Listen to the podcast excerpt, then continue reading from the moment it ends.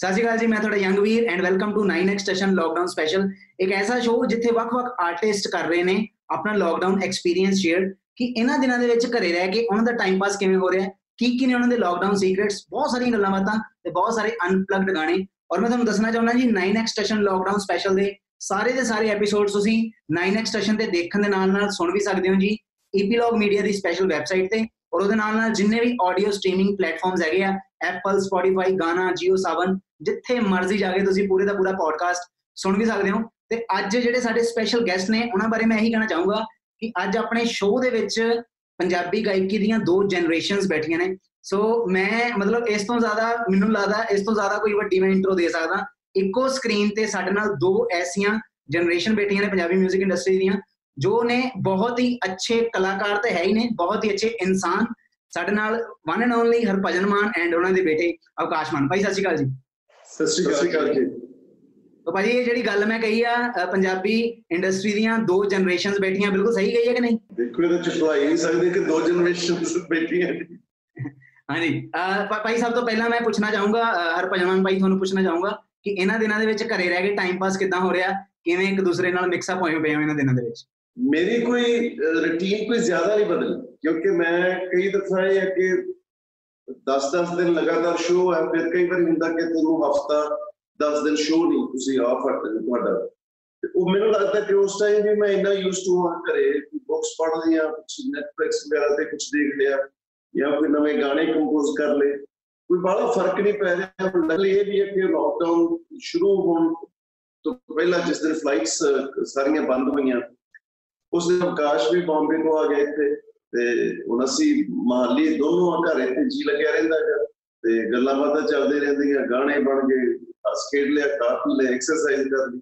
ਤੇ ਟਾਈਮ ਬਹੁਤ ਵਧੀਆ ਲੰਘ ਰਿਹਾ ਹੈ ਇਕੱਠਿਆਂ ਨੂੰ ਇੰਨਾ ਕਾਫੀ ਦੇਰ ਬਾਅਦ ਸਾਨੂੰ ਵੀ ਲੱਗਦਾ ਇਕੱਠਿਆਂ ਨੂੰ ਸਾਨੂੰ ਸਪੈਂਡ ਕਰਨਾ ਟਾਈਮ ਮਿਲ ਰਿਹਾ ਹੈ ਕੀ ਬਾਤ ਹੈ। ਅੱਛਾ ਅਵਕਾਸ਼ ਭਾਜੀ ਮੈਂ ਤੁਹਾਨੂੰ ਇੱਕ ਗੱਲ ਪੁੱਛਣੀ ਚਾਹੂੰਗਾ ਕਿ ਅਵਕਾਸ਼ ਦਾ ਮਤਲਬ ਹੁੰਦਾ ਹੈ ਛੁੱਟੀਆਂ। ਇਹਨਾਂ ਦਿਨਾਂ ਦੇ ਵਿੱਚ ਇਹਨਾਂ ਦਿਨਾਂ ਦੇ ਵਿੱਚ ਘਰੇ ਰਹਿ ਕੇ ਛੁੱਟੀਆਂ ਵਾਲਾ ਮਾਹੌਲ ਬਣਿਆ ਹੋਇਆ ਹੈ ਕਿ ਪੂਰਾ ਮਤਲਬ ਜ਼ੋਰਾਂ ਤੇ ਕੰਮ ਕਰ ਚੱਲ ਰਿਹਾ? ਜੀ ਪੂਰੇ ਜ਼ੋਰਾਂ ਸ਼ੋਰ ਨਾਲ ਕੰਮ ਚੱਲ ਰਿਹਾ ਆਪਣਾ ਗਾਣਾ ਜੱਟ ਦੀ ਸਟਾਰ ਰਿਲੀਜ਼ ਹੋਇਆ ਤੇ ਬਸ ਇਸ ਦੀ ਪ੍ਰੋਮੋਸ਼ਨ ਤੇ ਲੱਗੇ ਹੋਏ ਆ ਤੇ ਹੋਰ ਨਵੇਂ ਗਾਣੇ ਵੀ ਬਣਾ ਰਹੇ ਆ ਤੇ ਬਸ ਇਹੀ ਕੋਸ਼ਿਸ਼ ਰਹਿੰਦੀ ਹੈ। ਮੇਰਾ ਵੀ ਇਹੀ ਜ਼ਿਆਦਾ ਰੁਟੀਨ ਨਹੀਂ ਬਦਲਿਆ ਕਿਉਂਕਿ ਮੈਂ ਮੇਰਾ ਇਹੀ ਫ਼ਰਕ ਹੈ ਕਿ ਮੈਂ ਪਹਿਲਾਂ ਮੈਂ ਬੰਬੇ ਸੀਗਾ ਹੁਣ ਮੈਂ ਪੰਜਾਬ ਆ ਗਿਆ ਤੇ ਥੋੜਾ ਡੈਡ ਨਾਲ ਟਾਈਮ ਸਪੈਂਡ ਕਰ ਰਹੇ। ਸੋ ਗਾਣੇ ਬਣਾਏ ਆ ਜੀ ਤੇ ਬਸ ਇੰਜੋਏ ਕਰ ਰਹੇ ਟਾਈਮ ਅਵਕਾਸ਼ ਦਾ ਮਤਲਬ ਹੋਰ ਵੀ ਹੁੰਦਾ ਜੀ? ਹਾਂਜੀ ਇਹ ਵੀ ਕਲੈਰੀਫਾਈ ਕਰ ਲੈਂਦੇ ਆ। ਅਵਕਾਸ਼ ਅਵਕਾਸ਼ ਦਾ ਹਿੰਦੀ ਚ ਮਤਲਬ ਹੁੰਦਾ ਕਿ ਛੁੱਟੀ। ਹੈ ਜੀ? ਅਵਕਾਸ਼ ਦਾ ਇੱਕ ਮਤਲਬ ਇਹ ਇਹ ਵੀ ਹੈ ਕਿ ਆਕਾਸ਼ ਤੇ ਡਾਰੀਆਂ ਲਾਉਣ ਕੀ ਬਾਤ ਹੈ। ਤੇ ਆ- ਆਪਾਂ ਆ- ਆਪਾਂ ਛੁੱਟੀ ਵਾਲਾ ਨਹੀਂ ਆਪਾਂ ਤਾਰੀਆਂ ਵਾਲਾ ਹੀ ਰੱਖਿਆ ਹੋਣਾ ਭਾਜੀ ਇਸ ਗੱਲ ਦੀ ਮੈਨੂੰ ਪੂਰਾ ਪਤਾ ਹੈ। ਉਹ ਚੀਜ਼ ਤੇ ਆ ਜੀ ਛੁੱਟੀਆਂ ਨਹੀਂ ਅੱਛਾ ਭਾਜੀ ਚਲੋ ਅ, ਇਹਨਾਂ ਦਿਨਾਂ ਦੇ ਵਿੱਚ ਬਹੁਤ ਸਾਰੇ ਲੋਕ ਘਰੇ ਬੈਠੇ ਇੱਕ ਤਰ੍ਹਾਂ ਦਾ ਛੁੱਟੀਆਂ ਵਾਲਾ ਹੀ ਮਾਹੌਲ ਬਣਾਇਆ ਹੋਇਆ। ਭਾਈ ਮੈਨੂੰ ਇੱਕ ਗੱਲ ਦੱਸੋ ਕਿ ਇਹਨਾਂ ਦਿਨਾਂ ਦੇ ਵਿੱਚ ਘਰੇ ਰਹਿ ਕੇ ਕਿਹੜੀ ਇੱਕ ਐਸੀ ਚੀਜ਼ ਤੇ ਅਵਕਾਸ਼ ਭਾਜੀ ਤੁਸੀਂ ਕੰਮ ਕੀਤਾ ਜਿਹਦੇ ਬਾਰੇ ਤੁਹਾਨੂੰ ਅੱਜ ਤੱਕ ਪਹਿਲਾਂ ਟਾਈਮ ਨਹੀਂ ਮਿਲਿਆ। ਕਾਫੀ ਟਾਈਮ ਤੋਂ ਮੈਂ ਚਾਹੁੰਦਾ ਸੀ ਕਿ ਮੈਂ ਸਿੱਖਾਂ ਸਪੈਨਿਸ਼ ਜੋ ਲੈਂਗੁਏਜ ਹੈ ਜੀ, ਕਿਉਂਕਿ ਪੰਜਾਬੀ ਜੋ ਆਪਣੀ ਮਾਂ ਬੋਲੀ ਹੈ ਉਹ ਤਾਂ ਹੈ ਹੀ ਅਸੀਂ ਅਹ, ਘਰੇ ਹਮੇਸ਼ਾ ਹੀ ਪੰਜਾਬੀ ਬੋਲਦੇ ਆ ਮਾਂ ਡੈਡ ਨਾਲ ਅਹ, ਭੈਣ ਭਰਾ ਸਾਰੇ ਨਾਲ ਫੈਮਿਲੀ ਨਾਲ। ਤੇ ਇੰਗਲਿਸ਼ ਹੀ ਕਿਉਂਕਿ ਥੋੜੀ ਦੇਰ ਮੈਂ ਬਾਹਰ ਰਿਹਾ ਉੱਥੇ ਯੂਨੀਵਰਸਿਟੀ ਦੀ ਇੰਗਲਿਸ਼ ਆਉਂਦੀ ਹੈ ਤੇ ਹਿੰਦੀ ਵੀ ਕਿਉਂਕਿ ਇੰਡੀਆ ਸਕੂਲ ਜਾ ਕੇ ਇੱਥੇ ਹਿੰਦੀ ਸਿੱਖੀ ਦੀ ਸਰ ਵੀ ਇੱਛਾ ਸੀ ਕਿ ਇੱਕ ਹੋਰ ਮੈਂ ਭਾਸ਼ਾ ਸਿੱਖਾਂ। ਤੇ ਜਦੋਂ ਮੈਂ ਅਹ, ਜੱਟ ਦੀ ਸਟਾਰ ਗਾਣੇ ਦੀ ਸ਼ੂਟਿੰਗ ਕਰਨ ਲਈ ਹਵਾਨਾ ਕਿਊਬਾ ਗਿਆ ਸੀਗਾ ਉੱਥੇ ਸਾਰੇ ਸਪੈਨਿਸ਼ ਬੋਲਦੇ ਆ ਤੇ ਮੇਰੇ ਤੋਂ ਜ਼ਿਆਦਾ ਗੱਲਬਾਤ ਕੀਤੀ ਨਹੀਂ ਜਾਂਦੀ ਸੀ। ਉਹਨਾਂ ਨਾਲ ਇੰਨੇ ਅੱਛੇ ਲੋਕ ਨੇ ਉੱਥੇ ਅੱਛਾ ਕਲਚਰ ਹੈ ਲੇਕਿਨ ਉਹ ਕਮਿਊਨੀਕੇਸ਼ਨ ਦਾ ਥੋੜਾ ਪ੍ਰੋਬਲਮ ਸੀਗਾ। ਤੇ ਜਦੋਂ ਮੈਂ ਵਾਪਸ ਆਇਆ ਉਦੋਂ ਹੀ ਲੋਕਡਾਊਨ ਸ਼ੁਰੂ ਹੋ ਗਿਆ। ਤੇ ਮੈਂ ਕਿਹਾ ਇਹ ਵਧੀਆ ਮੌਕਾ ਹੁਣ ਸਿੱਖ ਲੈਂਦੇ ਹਾਂ। ਤੇ ਹੁਣ ਥੋੜਾ ਬਹੁਤ ਫ੍ਰੀ ਟਾਈਮ ਹੁੰਦਾ ਤੇ ਥੋੜਾ ਸਪੈਨਿਸ਼ ਇੱਕ ਐਪ ਆ ਉੱਥੇ ਟਾਈਮ ਆ ਲਾ ਲਈਦਾ। ਜੀ। ਅ, ਹਰ ਹਰਭਜਨ ਸਰ ਮੈਂ ਤੁਹਾਨੂੰ ਇੱਕ ਗੱਲ ਪੁੱਛਣੀ ਚਾਹੂੰਗਾ। ਕਿ ਜਿੱਦਾਂ ਭਾਜੀ ਦਾ ਗਾਣਾ ਆਇਆ ਜੱਟ ਦੀ ਸਟਾਰ ਹਨਾ? ਤੇ ਇਹਨਾਂ ਦਿਨਾਂ ਦੇ ਵਿੱਚ ਭਾਜੀ ਘਰੇ ਹੀ ਨੇ। ਤੁਹਾਡੇ ਸਾਹਮਣੇ ਇਹਨਾਂ ਨੇ ਜੱਟ ਦੀ ਸਟਾਰ ਨੂੰ ਕਿੰਨੇ ਕੁ ਫੋਨ ਮਿਲਾਏ ਆ? ਜੱਟ ਦੀ ਸਟਾਰ ਨਾਲ ਕਿੰਨੇ ਫੋਨ ਮੇਰੇ ਸਟਾਰ ਆ ਨਹੀਂ ਇੱਥੇ ਬੈਠੇ ਆ। ਤੇ ਮੇਰੀ ਫੈਮਿਲੀ ਮੇਰੀ ਸਟਾਰ ਹੈ ਤੇ honestly ਇਹ ਗਾਣੇ ਦਾ ਇਹ ਜੋ ਜੋ ਜੋ- ਜੋ ਜਜ਼ਬਾਤ ਹੈ ਜੋ ਸੈਂਟੀਮੈਂਟਸ ਨੇ ਗਾਣੇ ਦੇ ਜੋ ਐਕਸਪ੍ਰੈਸ਼ਨ ਹੈ ਇਹ ਹੈ ਕਿ ਲੋਕਾਂ ਨੂੰ ਕਿਸੇ ਹੋਰ ਨੇ ਕਹਿਣਾ ਕਿ ਤੂੰ ਤੁਸੀਂ ਮੇਰੇ ਲਾਈਫ ਦੇ ਸਟਾਰ ਹੋ। ਤੇ ਮੈਂ ਪਾਪਾ ਨੇ ਕਹਿਣਾ ਨਾ ਪਾਪਾ ਤੁਸੀਂ ਸਟਾਰ ਹੋ ਮੇਰੇ ਮੈਂ ਮਾਮ ਨੂੰ ਕਹਿ ਦਿੰਦਾ ਕਿਉਂਕਿ ਇੱਕ ਇੰਨਾ ਜੋ ਫੈਮਿਲੀ ਪ੍ਰਤੀ ਇੱਕ ਡੈਡੀਕੇਸ਼ਨ ਹੈ ਜੋ ਹਮੇਸ਼ਾ ਅਹ ਮਾਹੌਲ ਅੱਛਾ ਬਣਿਆ ਰਹਿੰਦਾ ਫੈਮਿਲੀ ਵਿੱਚ ਹੋਵੇ ਜਾਂ ਹੁਣ ਅੱਜ ਕੱਲ ਬਾਹਰ ਚੋਂ ਸੈਂਸ਼ਨ ਕੇਅਰ ਵਰਕਰਸ ਉਹ ਕੰਮ ਕਰ ਰਹੇ ਨੇ ਉਹ ਆਪਣੇ ਸਟਾਰ ਸੋ ਸਟਾਰ ਕੋਈ ਵੀ ਹੋ ਸਕਦਾ ਜੀ ਤੁਸੀਂ ਵੀ ਹੋ ਸਾਰੇ ਹੋ, ਜੋ ਵੀ ਅੱਛੇ ਅੱਛੇ ਸੁਸਾਇਟੀ ਵਿੱਚ ਕੰਮ ਕਰ ਰਹੇ ਨੇ ਉਹਨਾਂ ਲਈ ਇਹ ਗਾਣਾ ਨਹੀਂ ਚਾਹੀਦਾ ਜੀ ਅਹ ਹਰਭਜਨ ਸਰ ਇਹਨਾਂ ਦਿਨਾਂ ਦੇ ਵਿੱਚ ਲੋਕਡਾਊਨ ਦੇ ਦਿਨਾਂ ਦੇ ਵਿੱਚ ਬਹੁਤ ਸਾਰੇ ਆਰਟਿਸਟ ਜਿਹੜੇ ਨੇ ਅਹ ਘਰੇਲੂ ਕੰਮ ਦੇ ਵਿੱਚ ਬਹੁਤ ਸਾਰਾ ਹੱਥ ਵਟਾ ਰਹੇ ਆ। ਤੁਸੀਂ ਇਹਨਾਂ ਦਿਨਾਂ ਦੇ ਵਿੱਚ ਘਰੇਲੂ ਕੰਮ 'ਚ ਕਿੰਨਾ ਕੁ ਹੱਥ ਪਾਇਆ? ਮੈਂ ਪਹਿਲੇ ਦਿਨ ਤੋਂ ਬੱਚਿਆਂ ਨਾਲ ਬਹੁਤ ਅਹ, ਪੂਰੀ ਤਰ੍ਹਾਂ ਇਨਵੋਲਵ ਰਹਾਂਗਾ। ਫੈਮਿਲੀ ਨੂੰ ਪੂਰੀ ਅਹਿਮੀਅਤ ਦਿੱਤੀ ਹੈ ਕਿ ਘਰ ਦੇ ਕੰਮਕਾਰ ਪਹਿਲਾਂ ਕੈਨੇਡਾ ਰਹੇ ਹਾਂ ਕਿ ਉੱਥੇ ਵੀ ਸਾਨੂੰ ਕੋਈ ਜਦੋਂ ਉੱਥੇ ਰਹਿੰਦੇ ਸੀ ਉਹ ਚੰਗੀਆਂ ਆਦਤਾਂ ਕਿ ਜਿਹੜਾ ਇਹ ਨਹੀਂ ਵੀ ਅਹ, ਜਿਹੜਾ ਅਹ, ਖਾਣਾ ਖਾਦਾ ਤੇ ਡਿਸ਼ਸ ਦਾ ਜਿਹੜਾ ਨੌਕਰ ਚੁੱਕ ਕੇ ਲੈ ਕੇ ਜਾਊਗਾ ਸਿੰਕ ਤੱਕ ਰੱਖ ਕੇ ਜਾਂ ਕੋਈ ਕੱਪੜਾ ਪ੍ਰੈਸ ਕਰਨਾ ਨਿੱਕੇ ਨਿੱਕੇ ਕੰਮ ਆ ਉਹ ਪਹਿਲੇ ਹੀ ਆਪਦੇ ਸੁਭਾਅ ਵਿੱਚ ਹੈਗਾ ਜੀ। ਅਹ, ਉਹ ਇੰਨਾ ਕੁਛ ਨਹੀਂ ਕਿ ਮੈਂ ਹੁਣ ਘਰ ਦਾ ਕੰਮ ਕਰ ਰਿਹਾ। ਪਹਿਲਾਂ ਨਹੀਂ ਆਪਾਂ ਆਮ ਸਾਰੇ ਨਾਰਮਲ ਘਰਾਂ ਚ ਹੋਏ ਵੀ ਮੇਰੇ ਖਿਆਲ ਜਿੰਨਾ ਕੁ ਹੁਣ ਅਸੀਂ ਕਲਾਕਾਰ ਕਰਕੇ ਪਾ ਰਹੇ ਜੀ ਮੈਂ ਆਹ ਕਰ ਰਿਹਾ ਮੈਂ ਉਹ ਕਰ ਰਿਹਾ। ਮੇਰੇ ਖਿਆਲ ਪਹਿਲਾਂ ਸਾਰੇ ਕਰਦੇ ਹੀ ਰਹੇ ਹੈਗੇ ਅੱਛਾ ਆਕਾਸ਼ ਭਾਜੀ ਮੈਂ ਤੁਹਾਨੂੰ ਇੱਕ ਗੱਲ ਪੁੱਛਣੀ ਚਾਹੁੰਦਾ ਕਿ ਜਦੋਂ ਅਹ, ਸਾਡੇ ਅਹ, ਪਰਿਵਾਰ ਦੇ ਵਿੱਚੋਂ ਹੀ ਕੋਈ ਸਟਾਰ ਹੋਵੇ ਜਿੱਦਾਂ ਹੁਣ ਅਹ, ਹਰਭਜਨ ਸਰ ਸਟਾਰ ਨੇ ਹਨਾ? ਤੇ ਉਹ ਮਤਲਬ ਅਹ, ਤੁਹਾਡੇ ਤੇ ਉਸ ਚੀਜ਼ ਦਾ ਕਿੰਨਾ ਕੁ ਪ੍ਰੈਸ਼ਰ ਹੁੰਦਾ? ਜਾਂ ਅਹ, ਮਤਲਬ ਆਪਣੇ ਆਪ ਨੂੰ ਪ੍ਰੋਜੈਕਟ ਸਿਲੈਕਸ਼ਨ ਦੇ ਵਿੱਚ ਅਹ, ਮਤਲਬ ਕਿ ਕਿਹੜੀਆਂ ਕਿਹੜੀਆਂ ਚੀਜ਼ਾਂ ਦਾ ਬਹੁਤ ਖਿਆਲ ਰੱਖਣਾ ਪੈਂਦਾ ਤੁਹਾਨੂੰ?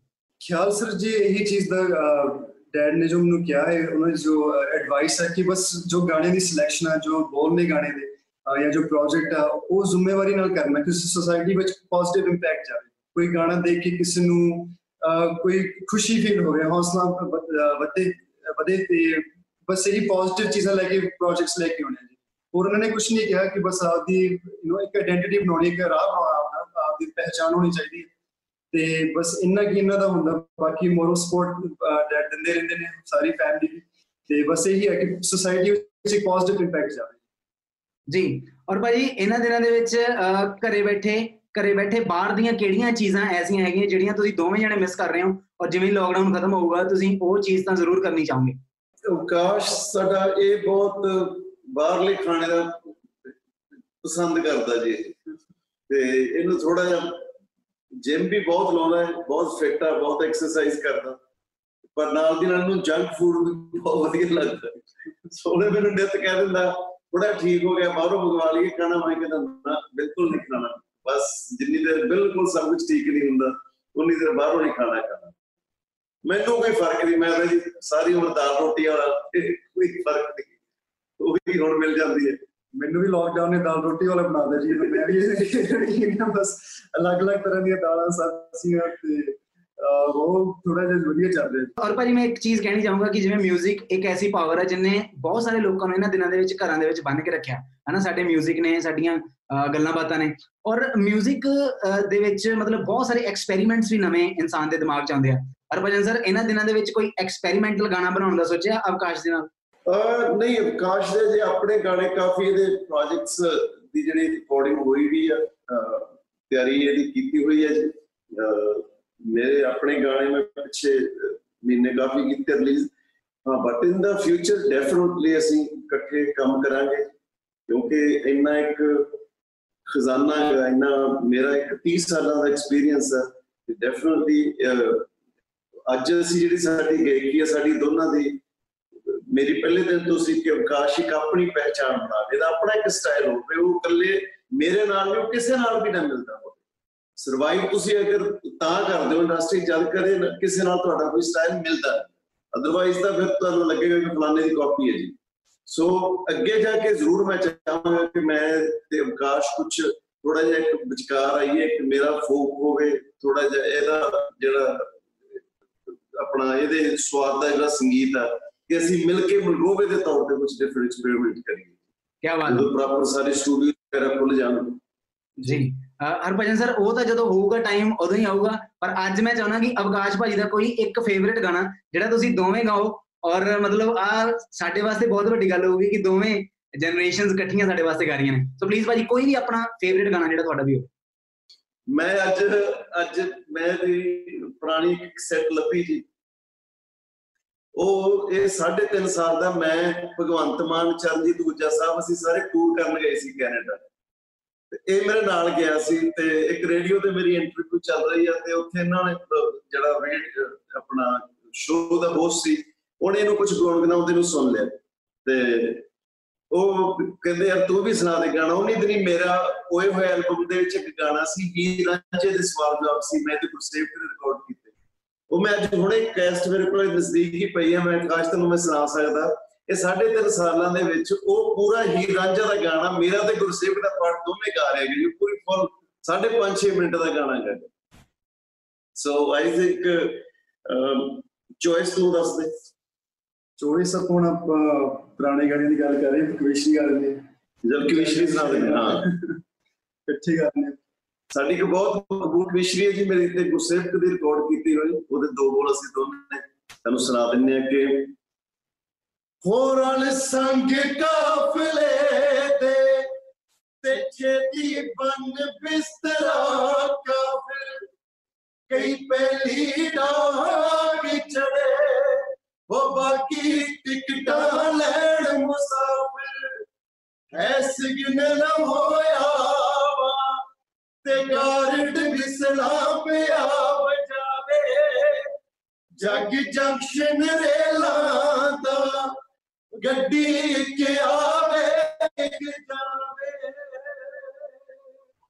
ਕੀ ਬਾਤ ਹੈ ਕੀ ਬਾਤ ਹੈ ਕੀ ਬਾਤ ਹੈ ਔਰ ਔਰ ਭਾਜੀ ਮੈਂ ਇਹਨਾਂ ਦਿਨਾਂ 'ਚ ਪੁੱਛਣਾ ਚਾਹੂੰਗਾ ਅਹ, ਹਰਭਜਨ ਸਰ ਤੁਹਾਨੂੰ ਪੁੱਛਣਾ ਚਾਹੂੰਗਾ ਕਿ ਇਹਨਾਂ ਦਿਨਾਂ ਦੇ ਵਿੱਚ ਸਭ ਤੋਂ ਜ਼ਿਆਦਾ ਜਿਹੜੀ ਡਿਸਕਸ਼ਨ ਆ ਉਹ ਕਿਸ ਟੌਪਿਕ ਤੇ ਹੁੰਦੀ ਹੈ ਤੁਹਾਡੇ ਦੋਵਾਂ ਦੇ ਵਿੱਚ ਆਬਵੀਅਸਲੀ ਗਾਣਿਆਂ ਤੇ ਹੁੰਦੀ ਹੈ ਜੀ ਸਪੈਸ਼ਲੀ ਆਕਾਸ਼ ਦਾ ਗਾਣਾ ਰਿਲੀਜ਼ ਹੋਣਾ ਸੀ ਪਿਛਲੇ 3-4 ਦਿਨ ਤੋਂ, ਲਗਾਤਾਰ ਉਹਦੀ ਦਿਨ ਰਾਤ ਤਿਆਰੀਆਂ ਇੰਟਰਵਿਊਜ਼ ਰਾਤ ਵੀ ਕੈਨੇਡਾ, ਅਮਰੀਕਾ ਬਹੁਤ ਲੇਟ ਤੱਕ 3-4 ਵਜੇ ਤੱਕ ਇਹਦੀਆਂ ਇੰਟਰਵਿਊਜ਼ ਵਗੈਰਾ ਚੱਲੀ ਗਈਆਂ।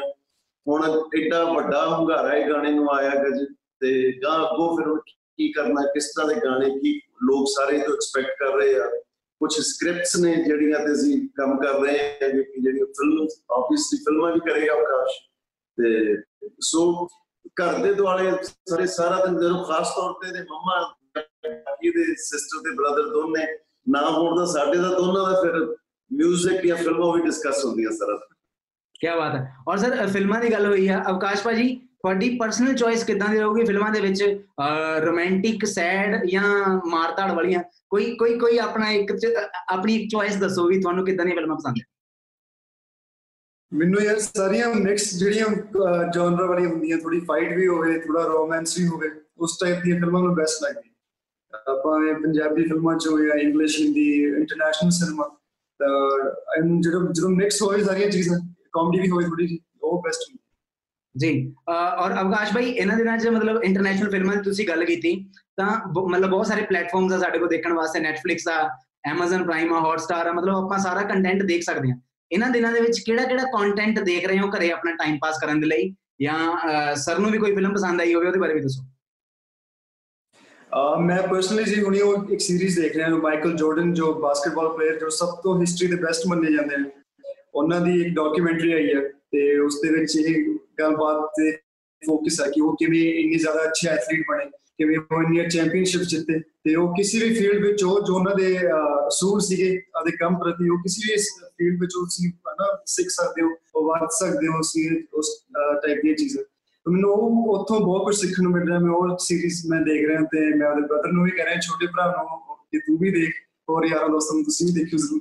ਤੇ ਡੈਡ ਤੁਸੀਂ ਤੁਹਾਡਾ ਮੈਂ ਮੈਂ ਜੀ ਇੱਕ ਬਹੁਤ ਅਹ, ਸੀ ਸੀਰੀਜ਼ ਬਹੁਤ ਪਪੂਲਰ ਹੋਇਆ ਸੀ 90s ਦੇ ਵਿੱਚ ਫਰੈਂਡਸ ਅੱਜ ਵੀ ਉਹ ਬਹੁਤ ਪਪੂਲਰ ਹੈ ਮੈਂ ਦੇਖਿਆ ਨਹੀਂ ਸੀ ਤੇ ਮੈਨੂੰ ਆਕਾਸ਼ ਬਹੁਤ ਦੇਰ ਦਾ ਕਹਿ ਰਿਹਾ ਸੀ ਕਿ ਡੈਡ ਤੁਸੀਂ ਉਹ ਜ਼ਰੂਰ ਦੇਖੋ ਫਰੈਂਡਸ ਦੇਖੋ ਉਹ ਫਿਰ ਐਸਾ ਸ਼ੁਰੂ ਹੋਇਆ ਜੀ, ਮੈਂ ਬਸ ਮੈਨੂੰ ਲੱਗਦਾ ਮੈਂ ਉਹ ਹਫ਼ਤੇ 10 ਦਿਨਾਂ ਦੇ ਵਿੱਚ ਹੀ ਖਤਮ ਕਰ ਦਿੱਤਾ ਜੀ, ਹਾਲਾਂਕਿ ਉਹਦੇ 10 ਸੀਜ਼ਨਸ ਨੇ ਨਾ total। ਤੇ ਪਰ ਬੜੇ ਸ਼ੋ ਬੜਾ ਇੰਜੋਏ ਕੀਤਾ ਜੀ ਆਪਾਂ। ਕੀ ਬਾਤ ਹੈ। ਅਹ ਅੱਛਾ ਸਰ ਮੈਂ ਇੱਕ ਚੀਜ਼ ਪੁੱਛਣੀ ਚਾਹੂੰਗਾ ਕਿ ਇਹਨਾਂ ਦਿਨਾਂ ਦੇ ਵਿੱਚ ਬਹੁਤ ਸਾਰੇ ਪੰਜਾਬੀ ਇੰਡਸਟਰੀ ਦੇ ਤੁਹਾਡੇ ਫਰੈਂਡਸ ਹੋਣਗੇ ਜਿਨ੍ਹਾਂ ਨਾਲ ਕਾਫੀ ਦਿਨਾਂ ਤੋਂ ਗੱਲ ਨਹੀਂ ਸੀ ਹੋਈ, ਪਰ ਕਿਤੇ ਨਾ ਕਿਤੇ ਲੋਕਡਾਊਨ ਕਰਕੇ ਟਾਈਮ ਮਿਲਣ ਕਰਕੇ ਉਹਨਾਂ ਦੀ ਯਾਦ ਆਈ ਤੇ ਉਹਨਾਂ ਨਾਲ ਗੱਲਬਾਤ ਕੀਤੀ ਹੋਵੇ। ਇਹਨਾਂ ਦਿਨਾਂ 'ਚ ਕਿਹੜੇ ਕਿਹੜੇ ਆਰਟਿਸਟਾਂ ਨਾਲ ਤੁਸੀਂ ਕਨੈਕਟ ਹੋਏ ਤੇ ਉਹਨਾਂ ਨਾਲ ਗੱਲਬਾਤ ਕੀਤੀ? ਆਰਟਿਸਟਾਂ ਦੇ ਨਾਲ ਬਸ ਜਿੱਦਾਂ ਰੂਟੀਨ ਵਿੱਚ ਹੈਗਾ ਸਾਰਿਆਂ ਨਾਲ ਉਹ ਹੁੰਦੀ ਰਹਿੰਦੀ ਹੈ ਜੀ। ਅਹ ਬਾਕੀ, ਅਹ ਮੈਂ ਕਦੇ ਵੀ ਕੋਈ, ਅਹ ਪਹਿਲਾਂ ਵੀ ਜਿੰਨਾ ਕੁ ਜਿਹੜੀ ਸਾਂਝ ਰੱਖੀ ਹੈ ਉਹ ਰੱਖੀ ਆ। ਪਰ ਖਾਸ ਤੌਰ ਤੇ ਕੱਲ ਸਰਦੂਲ ਭਾਜੀ ਦਾ ਮੈਸੇਜ ਆਇਆ, ਜਦੋਂ ਉਹਨਾਂ ਨੇ ਆਕਾਸ਼ ਦਾ ਗਾਣਾ ਸੁਣਿਆ ਤੇ ਵੀਡੀਓ ਦੇਖੀ ਭਾਜੀ ਦਾ, ਬਹੁਤ ਇੱਕ ਲੰਮਾ ਚੌੜਾ ਉਹਨਾਂ ਨਾਲ ਗੱਲਬਾਤ ਜਿਹੜੀ ਹੋਈ ਤੇ ਉਹ ਬੜਾ ਚੰਗਾ ਲੱਗਿਆ ਕਿ ਉਹਨਾਂ ਨੇ ਆਕਾਸ਼ ਨੂੰ ਇੰਨਾ ਪਿਆਰ ਦਿੱਤਾ, ਇੰਨਾ ਸਰਾਇਆ ਕੀਤਾ ਕਿ ਬਹੁਤ ਯੂਨੀਕ ਸਟਾਈਲ ਹੈ ਤੇਰਾ ਆਪਣਾ। ਤੇ ਬਾਕੀ ਤੂੰ ਇੱਕ ਬਹੁਤ ਪਿਆਰਾ ਗਾਣਾ ਜਿਹੜਾ ਕਿ ਕੋਈ ਉਹਦੇ ਚ ਮਾਰ ਧਾੜ ਨਹੀਂ ਉਹਦੇ ਚ ਅਗਰੈਸ਼ਨ ਨਹੀਂ ਕੋਈ ਹੋਰ ਨਹੀਂ ਮੁਹੱਬਤ ਦਾ ਗਾਣਾ ਹੈ ਜਿਹੜਾ ਤੇ ਉਹ ਕੱਲ ਬੜਾ ਚੰਗਾ ਲੱਗਾ ਇਸ ਨੂੰ ਜੀ ਔਰ ਅਵਕਾਸ਼ ਭਾਈ ਮੁਹੱਬਤ ਦੀ ਗੱਲ ਚੱਲੀਏ ਤਾਂ ਫਿਰ ਜੱਟ ਦੀ ਸਟਾਰ ਹੋ ਜਾਵੇ ਬਹੁਤ ਜ਼ਿਆਦਾ ਵੇਟ ਹੋ ਗਈ ਮੈਨੂੰ ਲੱਗਦਾ। ਤਾਂ ਜੱਟ ਦੀ ਸਟਾਰ ਜਿੰਨੇ ਵੀ ਲੋਕ ਇਸ ਟਾਈਮ ਆਪਾਂ ਨੂੰ ਦੇਖ ਰਹੇ ਆ ਸੁਣ ਰਹੇ ਉਹਨਾਂ ਵਾਸਤੇ ਸਪੈਸ਼ਲੀ ਖੱਬ ਮੇਰੇ ਅੱਛਿਆਂ ਵਿੱਚ ਤੂੰ ਹਸਤਾ ਮੈਂ ਕਿਉਂ? ਹੋ ਜਰੂ ਬਰੂ ਨੈਣਾ ਨਾਲ ਕਰੇ ਇਸ਼ਾਰੇ ਤੂੰ, ਦਿਲ ਦੀ ਬੋਲੇ ਨਾ, ਇੰਨਾ ਸ਼ਰਮਾਵੇਂ ਕਿਉਂ? ਤੂੰ ਅੱਖੀਆਂ ਦੇ ਇੰਤਜ਼ਾਰ ਚੱਟ ਦੀ ਸਟਾਰ ਵੱਖਰੀ ਅਦਾ ਤੇਰਾ ਰੂਪ ਹਥਿਆਰ। ਅੱਖੀਆਂ ਦਾ ਖਾਬ ਸੁਣ ਮੇਰੇ ਯਾਰ ਹੋਇਆ ਤੇਰੇ ਨਾਲ ਪਿਆਰ ਹੈ। ਕੀ ਬਾਤ ਹੈ ਕੀ ਬਾਤ ਹੈ। ਅੱਛਾ ਅੱਛਾ ਹਰਭਜਨ ਸਰ ਆਪਣੇ ਆਪਣੇ ਜ਼ੋਨਰ ਦੇ ਵਿੱਚ ਤੁਸੀਂ ਦੋਵੇਂ ਅੱਜਕੱਲ ਕਮਾਲ ਕਰ ਰਹੇ ਹੋ। ਆ ਮਤਲਬ ਅਵਕਾਸ਼ ਭਾਈ ਨੇ ਹੁਣ ਸ਼ੁਰੂਆਤ ਕੀਤੀ ਹੈ ਨਾ ਬਹੁਤ ਸਾਰੇ ਗਾਣੇ ਅੱਗੇ ਇੰਡਸਟਰੀ ਚ ਆਉਣਗੇ ਵੀ। ਮੈਨੂੰ ਇਹ ਗੱਲ ਦੱਸੋ ਕਿ ਰਸੋਈ ਦੇ ਵਿੱਚ ਤੁਹਾਡੇ ਦੋਵਾਂ ਦੇ ਵਿੱਚੋਂ ਜ਼ਿਆਦਾ ਕਮਾਲ ਕੌਣ ਕਰਦਾ? ਲੈ ਦੇ ਕਿ ਤੋਨੇ ਚਾਹ ਬਣਾ ਸਕਦੇ। ਵੀ ਇੱਥੇ ਇਹ ਗੱਲ ਪ੍ਰੋਪਰ ਸਿੱਧ ਹੁੰਦੀ ਹੈ ਕਿ ਪੁੱਤ ਪਿਓ ਤੇ ਗਿਆ। ਸਹੀ ਹੈ। ਅੱਛਾ ਅੱਛਾ ਵੈਸੇ ਅੱਛਾ ਵੈਸੇ ਚਾਹ ਤੋਂ ਇਲਾਵਾ ਚਾਹ ਤੋਂ ਇਲਾਵਾ ਜੇ ਦੋਵਾਂ ਨੇ ਮਿਲ ਕੇ ਕੁਝ ਬਣਾਉਣਾ ਹੋਵੇ ਤਾਂ ਕੀ ਬਣਾਓਗੇ? ਕੋਈ ਇੱਕ ਆਪਸ਼ਨ ਦਿਓ ਕੋਸ਼ਿਸ਼ ਕਰ ਸਕਦੇ ਹਾਂ। ਮੇਰੇ ਖਿਆਲ ਸਕ੍ਰੈਂਬਲ ਐਗਸ ਬਣਾ ਸਕਦੇ ਹਾਂ। ਹਾਂਜੀ ਹਾਂਜੀ ਸਕ੍ਰੈਂਬਲਡ ਐਗਸ ਬਣਾ ਸਕਦੇ ਹਾਂ। ਕੀ ਬਾਤ ਹੈ। ਬਸ ਇਦਾਂ ਹੀ ਆਪਸ਼ਨਾਂ ਕੱਢਦੇ ਕੱਢਦੇ ਇੱਕ ਦਿਨ ਆਪਾਂ ਕੁੱਕ ਬਣ ਜਾਣਾ। ਅੱਛਾ ਅੱਛਾ ਸਰ ਮੈਂ ਮੈਂ ਪੁੱਛਣਾ ਚਾਹੂੰਗਾ ਕਿ ਸਰ ਵੈਸੇ ਤਾਂ ਤੁਸੀਂ ਕੈਨੇਡਾ ਦੇ ਵਿੱਚ ਪੀਆਰ ਹੋ ਹਨਾ? ਇੱਕ ਫਿਲਮ ਵੀ ਆ ਰਹੀ ਆ ਪੀਆਰ ਹਨਾ? ਉਹਦਾ ਕੀ ਪਲਾਨ ਆ? ਕਿਹੜੀਆਂ ਕਿਹੜੀਆਂ ਚੀਜ਼ਾਂ ਸੀਗੀਆਂ ਜਿਹੜੀਆਂ ਲੋਕਡਾਊਨ ਕਰਕੇ ਅੱਗੇ ਗਈਆਂ? ਤੇ ਕਿਹੜੇ ਕਿਹੜੇ ਪ੍ਰੋਪਰ ਤੁਹਾਡੇ ਆਪਣੇ ਪਲਾਨ ਸੀਗੇ ਜਿਹੜੇ ਹੁਣ ਫਿਊਚਰ ਦੇ ਵਿੱਚ ਰਿਲੀਜ਼ ਹੋਣਗੇ ਉਹਨਾਂ ਬਾਰੇ ਦੱਸੋ। ਫਿਲਮ ਬਾਰੇ ਤਾਂ ਬਿਲਕੁਲ ਅਜੇ ਕੁਝ ਕਹਿ ਹੀ ਨਹੀਂ ਸਕਦੇ ਜੀ ਕਿਉਂਕਿ ਅਜੇ ਪਤਾ ਹੀ ਕੁਝ ਨਹੀਂ ਅੱਗੇ ਕੀ ਹੋਣਾ ਕਿਸ ਤਰ੍ਹਾਂ ਸਿਨੇਮਾਸ ਕਦ ਖੁੱਲਦੇ ਕਿਸ ਤਰ੍ਹਾਂ ਸੋ ਉਹਦੇ ਬਾਰੇ ਸੋਚਣਾ ਛੱਡਿਆ ਹੋਇਆ ਫਿਲਹਾਲ। ਤੇ ਜਦ you know the things are back to normal ਉਸ ਤੋਂ ਬਾਅਦ ਫਿਰ ਡਿਸਾਈਡ ਕਰਾਂਗੇ ਕਿ ਕਦ ਉਹਦਾ ਰਿਲੀਜ਼ ਰੱਖਣਾ। ਆਕਾਸ਼ ਭਾਜੀ ਮੈਨੂੰ ਇੱਕ ਗੱਲ ਦੱਸੋ ਕਿ ਹਰਭਜਨ ਸਰ ਦੇ ਬਹੁਤ ਸਾਰੇ ਗਾਣੇ ਜਿਹੜੇ ਤੁਸੀਂ ਸੁਣੇ ਹੋਣਗੇ, ਤੁਹਾਡੇ ਦਿਲ ਦੇ ਕਰੀਬ ਹੋਣਗੇ। ਹਨਾ, ਜਿਵੇਂ ਸਰ ਨੇ ਕਿਹਾ ਵੀ 3.5 ਸਾਲ ਦੇ ਸੀਗੇ ਤੁਸੀਂ ਤੇ ਤੁਸੀਂ ਇਹਨਾਂ ਦੇ ਗਾਣੇ ਗਾਉਣੇ ਸ਼ੁਰੂ ਕਰਦੇ ਸੀਗੇ। ਮੈਨੂੰ ਇੱਕ ਗੱਲ ਦੱਸੋ ਕਿ ਕਿਹੜਾ ਇੱਕ ਐਸਾ ਗਾਣਾ ਹੈ ਜਿਹੜਾ ਤੁਸੀਂ ਸਰ ਦਾ ਆਪਣੀ ਆਵਾਜ਼ ਦੇ ਵਿੱਚ ਰੀਮੇਕ ਕਰਨਾ ਚਾਹੋਗੇ? ਐਸਾ ਕੋਈ ਗਾਣਾ ਹੈ ਨਹੀਂ ਕਿਉਂਕਿ ਆਈ ਥਿੰਕ ਪਾਪਾ ਨੇ ਇੰਨੇ ਅੱਛੇ ਗਾਣੇ ਗਾਏ ਨੇ, ਉਹਨਾਂ ਦੀ ਆਵਾਜ਼ ਵਿੱਚ ਉਹਨਾਂ ਦੇ ਜੋ ਅੰਦਾਜ਼, ਉਹਦੇ ਜੋ ਗਾਏ ਗਏ ਨੇ, ਉਹ ਮੈਂ ਕਦੇ ਵੀ ਮੈਂ ਰਿਪੀਟ ਨਹੀਂ ਕਰ ਸਕਦਾ ਜੀ ਉਸ ਉਸ ਬਰਾਬਰ ਤੇ ਮੈਂ ਸਿਰਫ ਐਜ਼ ਅ ਫੈਨ ਸੁਣਦਾ ਪਾਪਾ ਦੇ ਗਾਣੇ ਪਰ ਇਹ ਨਹੀਂ ਕਦੇ ਸੋਚਿਆ ਕਿ ਮੈਂ ਇੱਕ ਦਿਨ ਰਿਕਾਰਡ ਕਰਕੇ ਰੀਮੇਕ ਕਰੂੰਗਾ ਜੀ ਉਹ। ਇਸ ਤੋਂ ਇਲਾਵਾ ਭਾਈ ਮੈਂ ਪੁੱਛਣਾ ਚਾਹੂੰਗਾ ਕਿ ਇਹਨਾਂ ਦਿਨਾਂ ਦੇ ਵਿੱਚ ਜਿਵੇਂ ਮੈਨੂੰ ਲੱਗ ਰਿਹਾ ਸਕਰੀਨ ਤੇ ਕਿ ਚਲੋ ਭਾਜੀ ਦਾ ਚਲੋ ਬਹੁਤ ਕੂਲ ਡੈਡ ਨੇ ਹਨਾ? ਹਰ ਪਾਸੇ ਤੁਹਾਨੂੰ ਸਹੀ ਸਲਾਹ ਦੇਣ ਵਾਲੇ ਵੀ ਹਨਾ? ਕਿਤੇ ਨਾ ਕਿਤੇ ਗਾਈਡ ਕਰਨ ਵਾਲੇ ਵੀ। ਪਰ ਮੈਨੂੰ ਦੱਸੋ ਕਿ ਕਿਹੜਾ ਇੱਕ ਐਸਾ ਮੌਕਾ ਹੈ ਜਾਂ ਮੁੱਦਾ ਹੈ ਜਿੱਤੇ ਤੁਹਾਨੂੰ ਅਕਸਰ ਝਿੜਕਾਂ ਪੈਂਦੀਆਂ? ਮੈਨੂੰ ਜੀ ਅਕਸਰ ਹੁਣ ਤੱਕ ਮੈਨੂੰ ਝਿੜਕਾਂ ਪੈਂਦੀਆਂ ਬਚਪਨ ਤੋਂ ਲੈ ਕੇ ਕਿ ਟਾਈਮ ਸਿਰ ਸੌ ਜਾਏਗਾ। ਮੇਰੀ ਬਹੁਤ ਮਾੜੀ ਆਦਤ ਹੈ ਮੈਂ ਬਹੁਤ ਲੇਟ ਸੌਂਦਾ ਰਾਤ ਦੇ ਮੈਂ 1-2 ਵਜੇ 3 ਵਜੇ ਮੇਰਾ ਬੈਡ ਟਾਈਮ ਹੁੰਦਾ। ਤੇ ਉਹਨਾਂ ਦਾ ਅੱਜ ਕੱਲ ਸਾਰਾ ਜਿਹੜਾ, ਜਿਹੜੀ ਸਭ ਤੋਂ ਬਾਅਦ ਵਾਲੀ ਜਿਹੜੀ ਜਨਰੇਸ਼ਨ ਆ, ਤੁਹਾਡਾ ਵੀ ਸਾਰਿਆਂ ਦਾ ਇੱਕ ਹੀ ਹਾਲ ਆ ਕਿ ਅੱਜ ਕੱਲ ਤੁਸੀਂ ਸੌਂਦੇ ਬਹੁਤ ਲੇਟ ਹੋ। 3-4 ਵਜੇ ਸੌਂਦੇ ਹੋ ਤੇ ਮੁੜ ਕੇ 2-2 3 ਵਜੇ ਜਾ ਕੇ ਦੁਪਹਿਰੇ ਉੱਠਦੇ ਹੋ, ਫਿਰ ਤੁਹਾਡਾ ਦਿਨ ਸ਼ੁਰੂ ਹੁੰਦਾ। ਪਰ ਆਈ ਗੈਸ ਨਵੀਂ ਉਮਰ ਦੀਆਂ ਜਿਹੜੀਆਂ ਨਵੀਂ ਪੀੜ੍ਹੀ ਦੀਆਂ ਨਵੀਆਂ ਜਿਹੜੀਆਂ ਗੱਲਾਂ। ਜੀ। ਅੱਛਾ ਹਰਪੰਜ ਸਰ ਮੈਨੂੰ ਇੱਕ ਗੱਲ ਦੱਸੋ ਕਿ ਜਿਵੇਂ ਤੁਸੀਂ ਅਕਸਰ ਕੋਲੈਬੋਰੇਸ਼ਨ ਕੀਤੀਆਂ ਹਨਾ? ਗੁਰਸੇਵਕ ਭਾਈ ਨਾਲ ਤਾਂ ਬਹੁਤ ਜ਼ਿਆਦਾ ਤੁਹਾਡੀਆਂ ਕੋਲੈਬੋਰੇਸ਼ਨ ਰਿਲੀਜ਼ ਹੋਈਆਂ। ਜੇ ਆਉਣ ਵਾਲੇ ਦਿਨਾਂ ਦੇ ਵਿੱਚ ਅਵਕਾਸ਼ ਭਾਈ ਨਾਲ ਕੋਈ ਕੋਲੈਬੋਰੇਸ਼ਨ ਪਲਾਨ ਹੁੰਦੀ ਆ ਉਹਦੇ ਵਿੱਚ ਗੁਰਸੇਵਕ ਭਾਈ ਨੂੰ ਵੀ ਰੱਖੋਗੇ ਕਿ ਉਹਨਾਂ ਨੂੰ ਕਹੋਗੇ ਕਿ ਗਾਣੇ ਦੇ ਵਿੱਚ ਸਿਰਫ ਦੋ ਜਣੇ ਦੀ ਜਗ੍ਹਾ ਹੀ ਆ? ਨਹੀਂ ਅਸੀਂ ਇੱਕ ਪੱਕਾ ਕਰ ਰਹੇ ਹਾਂ ਜੀ ਜਿਹੜੀ ਨੈਕਸਟ ਟਾਈਮ ਹੈ ਜਿਹੜੀ ਕਿਉਂਕਿ ਜਿਹੜਾ ਸਾਡਾ ਰੰਗ ਜਿੱਥੋਂ ਅਸੀਂ ਸ਼ੁਰੂ ਹੋਏ ਸੀ ਸਾਡੀ ਗਾਇਕੀ ਉਹ ਸੀ ਕਵੀਸ਼ਰੀ। ਤੇ ਅਸੀਂ ਚਾਹਾਂਗੇ ਕਿ ਹੁਣ ਕਵੀਸ਼ਰੀ ਜਿਹੜੀ ਇੱਕ ਫਿਊਚਰ ਦੇ ਵਿੱਚ ਅਸੀਂ ਤਿੰਨੋਂ ਇਕੱਠੇ ਕਰੀਏ। ਮੈਂ ਗੁਰਸੇਵਕ ਤੇ ਆਕਾਸ਼ ਔਰ ਸਰ ਮੈਂ ਤੁਹਾਨੂੰ ਇਹ ਵੀ ਪੁੱਛਣਾ ਚਾਹੂੰਗਾ ਕਿ ਜਿਵੇਂ ਤੁਸੀਂ ਇਹਨਾਂ ਦਿਨਾਂ ਦੇ ਵਿੱਚ ਕੰਟੈਂਟ ਸਿਲੈਕਸ਼ਨ ਕਰ ਰਹੇ ਹੋ ਜਿਵੇਂ ਤੁਸੀਂ ਦੱਸਿਆ ਕਿ ਆਕਾਸ਼ ਵੀ ਆਉਣ ਵਾਲੇ ਦਿਨਾਂ ਦੇ ਵਿੱਚ ਫਿਲਮ ਕਰਨਗੇ। ਔਰ ਮੈਨੂੰ ਇੱਕ ਗੱਲ ਦੱਸੋ ਕਿ ਜਦੋਂ ਕੰਟੈਂਟ ਸਿਲੈਕਟ ਕਰਦੇ ਹੁੰਦੇ ਹੋ ਤੁਸੀਂ ਫਿਲਮਾਂ ਦਾ ਹਨਾ ਤਾਂ ਉਹਦੇ ਵਿੱਚ ਕਿਹੜੀਆਂ-ਕਿਹੜੀਆਂ ਚੀਜ਼ਾਂ ਦਾ ਤੁਸੀਂ ਖਿਆਲ ਰੱਖਦੇ ਫਿਲਮ ਵਿੱਚ ਇਹ ਹੁੰਦਾ ਕਿ ਲੋਕਾਂ ਨੂੰ ਫਿਲਮ ਦੇ ਵਿੱਚ ਕੁਝ ਮਿਲੇ ਜਿਹੜਾ ਉਹਨਾਂ ਨੂੰ, ਜਿਹਦੇ ਨਾਲ ਉਹ ਰਿਲੇਟ ਕਰ ਸਕਣ। ਕੁਝ ਐਸਾ ਫਿਲਮ ਦੇ ਵਿੱਚ ਕਿ ਜਿਹੜਾ ਉਹਨਾਂ ਦੇ ਦਿਲ ਤੇ ਅਸਰ ਕਰੇ, ਉਹ ਫਿਲਮ ਦੇ ਵਿੱਚੋਂ ਸਿਨੇਮਾ ਹਾਲ ਤੋਂ ਨਾਲ ਲੈ ਕੇ ਜਾਣ। ਬਾਕੀ ਇਹ ਹੈ ਕਿ 10 ਸਾਲਾਂ ਬਾਅਦ ਵੀ ਉਹ ਫਿਲਮ ਦੇਖਣ ਤਾਂ ਉਹਨਾਂ ਨੂੰ ਲੱਗੇ ਕਿ ਕੀ ਬਾਤ ਹੈ ਫਿਲਮ ਅੱਜ ਵੀ ਉਹ ਇੰਨਾ, ਹੁਣ ਜਿਵੇਂ ਇੰਨੀ ਦੁਨੀਆ ਲਾਕਡਾਊਨ ਦੇ ਦਰਮਿਆਨ ਮੇਰੀਆਂ ਸਾਰੀਆਂ ਫਿਲਮਾਂ ਪੁਰਾਣੀਆਂ ਚੱਲ ਰਹੀਆਂ, ਮੈਨੂੰ ਹਜ਼ਾਰਾਂ, ਸੈਂਕੜੇ ਹਰ ਰੋਜ਼ ਮੈਸੇਜ ਆ ਜਾਂਦੇ ਆ ਕਿ ਅੱਜ ਸਾਨੂੰ ਮਾਣ ਵਤਨਾਂ ਦਾ ਦੇਖ ਰਹੇ ਹਾਂ ਜੀ ਆਇਆਂ ਨੂੰ ਕੱਲ ਕਿਸੇ ਦਾ ਹੈ ਜੀ ਹੀਰ ਰਾਂਝਾ ਮੈਂ 500 ਵਾਰ ਦੇਖ ਲਈ। ਸੋ ਉਹ ਅੱਜ ਵੀ ਫਿਲਮਾਂ ਲੋਕਾਂ ਨੂੰ ਚੰਗੀਆਂ ਲੱਗਦੀਆਂ ਉਹ ਸੰਗੀਤ ਅੱਜ ਵੀ ਨਵਾਂ ਲੱਗਦਾ ਹੈ ਜੀ। ਕੋਈ ਕਹਿ ਰਿਹਾ ਕਿ ਅੱਖੀਆਂ 'ਚ ਨੀਂਦਰਾਂ 'ਚ ਸੌਂ ਰਹੇ ਸੀ ਜੀ ਕੋਈ ਕਹਿ ਰਿਹਾ ਹੈ ਜੀ ਕਿ ਅਸੀਂ ਅਹ, ਤੇਰੀਆਂ ਮੁਹੱਬਤਾਂ ਨੇ ਮਾਰਿਆ ਤੇ ਸੰਮੀ ਮੈਂ ਵਾਰੀ ਇਹ ਤਾਂ ਸਭ ਨੌ ਗਵਾਈਆਂ ਤੇ ਗਾਣੇ ਵੈਸੀ ਉਹਨਾਂ ਦਾ ਹਰੇਕ ਅਹ, ਭੰਗੜੇ ਦੀ ਪਰਫਾਰਮੈਂਸ ਜਿੱਥੇ ਵੀ ਹੁੰਦੀ ਉਹਦਾ ਪੱਕਾ ਹੀ ਬਣ ਗਿਆ ਹੈ। ਸੋ ਥੋੜਾ ਜਿਹਾ ਐਸਾ ਮੇਰਾ ਖਿਆਲ ਅਵਕਾਸ਼ ਵੀ ਚਾਹੁੰਦਾ ਕਿ ਕੰਟੈਂਟ ਜਿਹੜਾ ਉਹ ਉਹ ਜ਼ੋਰਦਾਰ ਹੋ ਕਿ ਉਹਦੇ 'ਚ ਕੋਈ ਗੱਲ ਹੋਵੇ। ਜੀ। ਔਰ ਅਵਕਾਸ਼ ਭਾਜੀ ਮੈਂ ਤੁਹਾਨੂੰ ਪੁੱਛਣਾ ਚਾਹੂੰਗਾ ਕਿ ਜਿਵੇਂ ਸਰ ਨੂੰ ਜੇ ਮੈਂ ਦੱਸਾਂ ਤਾਂ ਮਤਲਬ ਪੰਜਾਬੀ ਸੱਭਿਆਚਾਰ ਦਾ ਜੇ ਦੂਜਾ ਨਾਮ ਤੇ ਉਹ ਹਰਭਜਨ ਮਾਨ ਹੈ ਨਾ ਸੋ ਮਤਲਬ ਦੇਖ ਲਓ ਐਡਾ ਵੱਡਾ ਟੈਗ ਤੁਹਾਡੇ ਪਾਪਾ ਦੇ ਨਾਮ ਤੇ ਹੈ। ਜਦੋਂ ਤੁਸੀਂ ਕਿਸੇ ਗਾਣੇ ਦੀ ਸ਼ੂਟਿੰਗ ਕਰਦੇ ਹੁੰਦੇ ਹੋ ਤੇ ਸੱਭਿਆਚਾਰ ਨੂੰ ਲੈ ਕੇ ਕਲਚਰ ਨੂੰ ਲੈ ਕੇ ਕਿਹੜੀਆਂ-ਕਿਹੜੀਆਂ ਚੀਜ਼ਾਂ ਤੁਹਾਡੇ ਦਿਮਾਗ 'ਚ ਚੱਲਦੀਆਂ ਹੁੰਦੀਆਂ? ਇਹ ਦੱਸੋ। ਜੀ ਬਿਲਕੁਲ ਹਰ ਗਾਣੇ ਦੀ ਅਲੱਗ-ਅਲੱਗ ਜਨਰਾ ਹੁੰਦਾ 뮤직 ਹੁੰਦਾ ਸਟਾਈਲ ਹੁੰਦਾ ਉਸ ਦੇ ਮੁਤਾਬਿਕ ਵੀਡੀਓ ਬਣਦੀ ਹੈ। ਪਰ ਇਹ ਹੈ ਕਿ ਕਦੇ ਵੀ ਪਹਿਲਾਂ ਵੀ ਮੈਂ ਅਹ, ਮੈਂ ਇੰਟਰਵਿਊਸ ਕਰਨਾ ਮੈਂ ਮੈਂ ਕਦੇ ਵਾਇਲੈਂਸ ਨੂੰ ਜਾਂ ਨੂੰ ਨਜਾਇਜ਼ ਐਲਕੋਹਲ ਵਗੈਰਾ ਇਹ ਚੀਜ਼ਾਂ ਮੈਂ ਮਾੜੀਆਂ ਚੀਜ਼ਾਂ ਨੂੰ ਕਦੇ ਮੈਂ ਪ੍ਰਮੋਟ ਕਰਨ ਤੇ ਮੈਂ ਨਹੀਂ ਬਣ ਸਕਦਾ।